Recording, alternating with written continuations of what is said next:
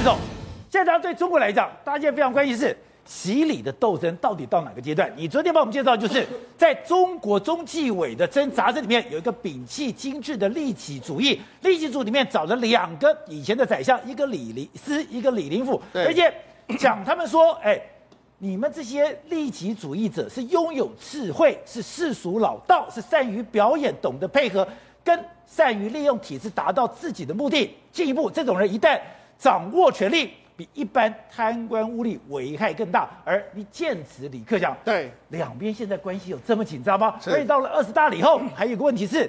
习近平很多的亲信对纷纷中箭落马。没错，实际上中国内部或者中共高层呢，最近在进行非常激烈的斗争。这个斗争呢，应该是以这个所谓清零或不清零为一个重点的这个斗争。为什么这样讲？你看这几天的时候呢，哎，中纪委突然发了这个文章，刚才宝杰念的叫“摒弃精致的利己主义”。当然，你讲到说里面暗指两个人，一个李斯，一个李林甫。但是你看它里面讲到什么？他讲到说说有人是顶着什么学者型的官员的这个光环，然后一类是名校毕业，这也都是让人联想到李克强嘛。李克强。因为学这个名校，对，所以你就知道，实际上他整个文章里面来说话，他等于是就是在暗批李李克强，就说啊，你是一你要一心为公啦，你不要这样，你不要为你自己嘛。所以显然中国双方的这个目，我们都说嘛，中国要斗争的时候要斗什么？都先从笔杆子开始斗嘛。所以呢，你显然呢，这个李这个习近平已经发动了一场这个这个斗争，而且是中纪委来斗。对，那为什么他要这样斗呢？因为传言有一有一件事情，就是因为在这个之前呢，五月初的时候开了一个会，开了一个会议里面来说的话，就是所谓的李克强要召开这个所谓十万人的大会里面来说话，没想到栗战书、汪洋、王沪宁、赵乐际、韩正都支持李克强，所以导致呢，这个习近平非常的错愕啊，怎么会这个出现这样的局面呢？甚至这样，他不是说要说这个十万人的大会，对他能够开得成，是在等于他的中央常务委员会里面是栗战书、汪洋、王沪宁、赵乐际、韩正。都在李克强那边。对，而且那后来没没多久的时候，魏建我就发了一个叫做什么“九不准”，九不准就是说，哎，你要简单化啦，然后不要一刀切啦，然后不要层层加码啦，所以不要说造成大家的困扰。所以呢，哎，魏建有居然发九不准，对，就是要不要完全清零。对，那所以你要，哎，这个非常有意思。好，那紧接着你知道这几天的时候，哎，习近平呢，他去访问这个四川的这个眉山市。宝姐，你有没有注意到习近平的在眉山市的画面？你有没有注意到他有一个不一样的动作呢？都没戴口罩，他也没有戴口罩。哎，过去一段时间里面，他在户外或许有时候是真的没有戴口罩，但在室内都会戴口罩。而且你知道室内戴口有一个非常有意思哦，他没戴口罩，这位仁兄还戴口罩，他等于说他没有他没有戴口罩，而且旁边还有人戴口罩，所以你知道事实上这表示什么？人家闻到一个味道，就是说，难道中国这个习近平呢，他也坚持不下去？他这个所谓的清零政策，他是不是也要出现一个转弯的这个局面？听不下去了。对，那为什么这样？说实在，最近李克这个习近平非遇到非常大的压力。第一个，我们讲六月三号的时候呢，这个习近平的一个非常重要的这个中央中央军委的办公厅的主任叫钟少军将军，对，他居然就被架走了。哦，被架走的时候，你看，而且他是说他可能有一些腐败的这个现象要被查。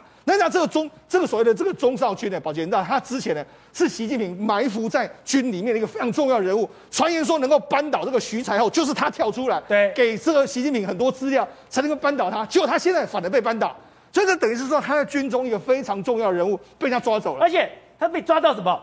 原来你在疫苗跟核酸检测上面捞了很多钱。好，那是不是这只是一个开端？所以这当然会对习近平产生非常大压力。另外一个叫广广东省的这个人大常委会的副主任王如陈如贵，另外一个是江苏省的这个副副书记叫做张金华，他们两个都是过去习近平提拔的，就没想到你跟你哎，过去我们都知道可能是跟这个王岐山重要人马就周周边的人在落马，可现在反而是轮到习近平的人马在落马，啊、所以就觉得哎，怎么会出现这样的局面？而且不是一个，是接连发生。对，而且因为这卷入到什么疫苗还有核酸的这个暴力活动，对最近不是中国内部也有人在讨论这件事情吗？所以这个都会对。习近平形成非常大压力，所以我们我觉得看到一个讯息，我都觉得非常有意思。马先生，最新的消息是彭博社说什么？彭博社说，现在他们中国内部已经要放宽对蚂蚁金服的 IPO。哎，过去一段时间你不是摆明了习近平就是要打，打死蚂蚁金服？对，那现在哎，怎么突然之间放宽？那加上说最近不是滴滴又要这个监管的这个措施又要放宽？虽然过去习近平说我要做的事情，哎。现在似乎都遇到一些阻力，除了除了这个网络的打压，还有包括说像对这个清零政策的坚持，难道接下来一段时间来说，习近平会做更大的让步吗？我相信在二十大之前，真的真的是中国内部真的是腥风血雨啊。董事长，现在习李之间那个斗争隐隐然真的浮上台面吗？还有你昨天特别提到，现在抓一种贪腐，抓一个什么呀？你打疫苗的，还有核酸检测的这个贪腐，居然拉下了很多习近平的人马。好，这篇文章里面，秉其精致的利己主里面，他特别讲哦，一些党员干部把私利当成唯一追求，功于心计，圆滑世故，善于隐藏，到头来只能惨淡收场。有的领导干部顶着学者型学者的光环，不想得不想如何发挥所长。干事创业却疯狂追求权力金钱，名校毕业，年纪轻轻委以重任，却想当大官发大财，谋取私利。哎，他就想这些话，学者型，这些不是冲着李克强，而且这里面两个用来的宰相，一个是李斯，一个李林甫，都姓李，都姓李的，姓李的多了。这个问题是，他这个这个杂志到底是我我因为这个杂志不是他主流杂志啊。哦但一定都有一些极端杂志会出这种东西，可是敢写这个东西的人，对，一定非常带种，一定后面的话有人才敢写嘛。对，最近这两三个月内发生了太多事情，而其中两个最大的事情就是第一个就是清零嘛。哦，清零搞得人仰马翻，整个经济衰退，整个经济，然后 IMF 的统计到五点多、八点多降到五点多，然后这个 Morgan Stanley 统计降到三点五，这整个都崩盘了嘛。然后所有的欧这个这个所谓的东盟国家。每一个人笑的也都裂开了，拼命的把订单搬到他家去嘛，抢订单，抢订单嘛。中共整个，然后马上你看失业率也会增高等等情况。第二个就是他更大的问题啊，他要跟俄俄罗斯的关系好到。关关系要永永远长久友谊无上限，对对不对？搞得现在把现在跟被俄乌之间的战争把他拖进去了，没错，把搞得他可能跑掉了，被被他有可能现在中国有可能去承担这个结果，而搞得美国每天修理他，美国全世界虎视眈眈的注意你到底有没有拿有没有提供任何的后勤支援或武器给俄罗斯嘛？然后那个泽连斯基这两天还在那边公开喊话，说希望能够得到中共坚定的支持，莫名其妙，他变成当事人。对，你看看一个两内政外交都不利的情况之下，当然就造成了一个可乘之机嘛。那这个机会不过去，他你看看，他打贪腐杀多少人，那就有多少的反作用力要反弹回来嘛，这一定的道理嘛。对，而且你注意到一个问题没有，在他的执政的干部里面有没有发生贪腐的现象？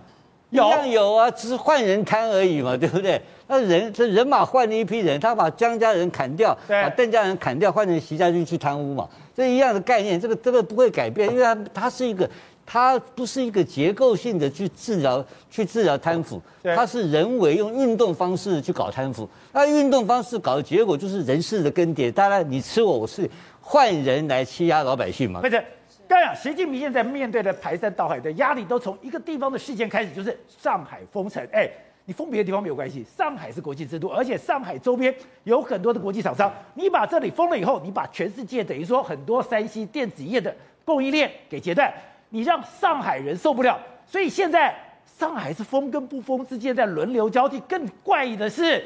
整个上海人是真的火了，你看哦，这个是半夜，半夜竟然就叫焊工把这个大那个呃社区的大门全部整排焊死。那人家我说你在搞什么鬼啊？不是都已经说好要解封了吗？结果你这个上海静安区临汾花园的小区连夜把门都给焊死了。虽然人家觉得说，你现在上海到底是封还是不封？是解封还是放风？搞得大家实在是受不了。另外一个呢，还有什么呢？你看这个地方是把整个街区，它的社区大门也一样是无预警被封死，所以有个男子直接拿着喇叭在路边广播，指控说，你这个根本就是违法，你限制我们的一个人身自由，你是违法囚禁哦，而且呢，你甚至还暴力要一个一家一户去踹门，去跟人家那边吵，然后人家就心里想说，你这个解封其实根本从头到尾都是骗人的吧？你看有没有？他就说你这些人连谁是谁都不不报名。你们到底是什么单位？怎么又来封我们？你也不说，那凭什么？而且你每个人包了跟什么一样？谁知道你们是谁？你凭什么就把我们整个社区全部都封上？根本就像一个集中营哦。那类似的状况都让人家觉得不可思议。那除了有一个部分是封之外，可你知道吗？有的地方是解封的，所以就变成一个上海。有的部分是封到现在没办法去，另外一个部分是看到大家拼命在干嘛？赶快逃离上海，所以现在整个上海就呈现一个乱七八糟的现象。那更有趣的一件事情是，大家都在讨论说。哎，我们上海人真是四月在抢粮，五月要逃要逃跑，六月要干嘛呢？要抢离婚，因为现离婚 对，现在竟然发现六月上海非常多地方，这是四月份的状况，你在抢菜。然后呢，这个现在他们就说，很多人你知道在排队排什么吗？他排队要离婚，排队要离婚，因为他们现在呢，整个因为疫情的关系，所以他们每天限额大概十几对可以离婚而已。那么你每天要先来登记。他们说现在上海有一些地区的排离婚的已经拿到七月七号，就说连七月七号那一天我就一定要来离婚。封城封太久。上海的夫妇在家待的太久，就要出来就离婚，完全受不了了，因为可能就是相看两相厌呐，想说我当初怎么会嫁给你的？所以一解封的第一件事情，竟然是去那类似区公所的地方，赶快要领取这个离婚的登记哦。那另外一个不，除了离婚之外，你知道也因为是这样子，现在整个中国经过这一次疫情之后，很多人就说我完全不想结婚，或者是说我即便已经结婚了，我也完全不要生小孩，让整个中国人就到我。这一代为止，连这样子的人口，呃呃，尤其是二零二二年，对整个中国来讲，他们当时第一年生不如死。什么叫生不如死？就是你的出生率整体净净人口的成长率是是负数的，是不如死亡率的。所以这对中国来讲，其实是非常非常大的一个危机。就连马斯克都已经看到，马斯克说，如果中国再这样持续下去的话，也许在短短十年之内，中国人口就会崩盘，而中国人口崩盘有可能。能进一步冲击的就是中国自己的经济成长率。好的，中国的洞洞三航母舰要下水了。本来是要端午节，当然现在往后延。可是，哎，我看他的动画介绍，看他们中国大陆那边吹说，哇，比肩福特号，它有电子弹射，上面哎，我可以载满满的舰载机，甚至我等于说我有强力的所谓的动力的系统。也太可怕了吧！可是宝杰哥，对它上面该有都有，规格技术都有，要电子弹射有电子弹射，要无人舰载机有无人舰载机。然后呢，它的重量也非常大，大概八万吨到九万吨，差不多。可问题是，对老美来说，真的不能打，就是不能打。不能打，这是是很现实的问题啊。第一件事情，我们先，看到这么雄壮威武，在地面这边都开始张牙舞爪。你说？在老美眼里面只是破铜烂铁，不能打就不能打嘛。我先问个最简单的，宝杰哥，请问它的舰体的结构怎么样？哦，它有经过实战验证吗？哎，福特号下水之前，二零二一年六月十八、七月十六、八月八号，透过三次四万磅的炸弹放在福特号旁边一百公尺去炸福特号，要确保福特号在这样的状况底下不会解体。请问洞洞三有做这种结构测试吗？福特号是经过真枪实弹打过的，他是去炸福特，他们真的拿四万吨的炸弹去炸福特号，然后炸下来的，它造成瑞士规模三点九级的海啸，就在福特号旁边一百公尺。对，然后呢，福特号稳如泰山，没事，结构没受伤。请问东龙山今天好，今天打仗起来，你有经过这类的测试吗？没有嘛？你如果有测试的话，卫星一定马上拍到嘛。所以第一个，它的结构安全 O 不 OK，都是个大问题。第二件事情哦，老美现在全部一律采用核子动力航的航母，对不对？对。而洞洞三是一般动力，就是烧重油的，对不对？它是烧柴油的。两边你知道两个两个航空母舰差在哪里？两边开始打仗，对不对？打到第三天，洞洞三没油了。这是最大的问题嘛？这是最大的问题嘛？洞洞三只能撑三天，撑三天没有。叫洞洞山。对，洞我我我坦白讲，航空母舰都要补给，我也不用帮美国吹牛。福特号航母呢，七天要补给一次。这七天补给什么呢？航空燃油嘛，我飞机之上总要燃油。飞机不是核动力，还有食衣住行的生活必需品啊，子弹，差不多七天要补给一次。可是如果一般的常规航母，大概三天就要补给一次，你要补给什么？船的油嘛。那我觉得很简单，你今天福特号遇到这个这个这个这个所谓洞洞山的时候，打到前三天很猛嘛，对不对？第三天没油了，请问怎么打？所以洞洞山一定要带一个拖油瓶，对，然后这个油瓶要随时补充，不然就没油了。那我老板就打你拖油瓶就好了嘛，我根本跟你我熬到第三天，你的洞都不会动，你就变活靶子了嘛。那这很现实，就是为什么现在最好的，它全部都要走核子动力，差三天差很多嘛。另外一个最大的问题就是这个电磁弹射，电磁弹射。哎，中国做洞洞三就说，我一定要做出电磁弹射来。那它的起降速度会变很快呀。可是我刚刚帮他算了，它的动力不足，没办法弹电子弹射。怎么算呢？弹不起来。对，电子弹射概念是这样子，以前是蒸汽嘛，烧水蒸气，一下子把这个飞机推出去。现在是透过瞬时的大电流，把这个飞机透过电流把你弹出去。这逻辑是这样。可是你要知道，福特号为了要克服这个电子弹射。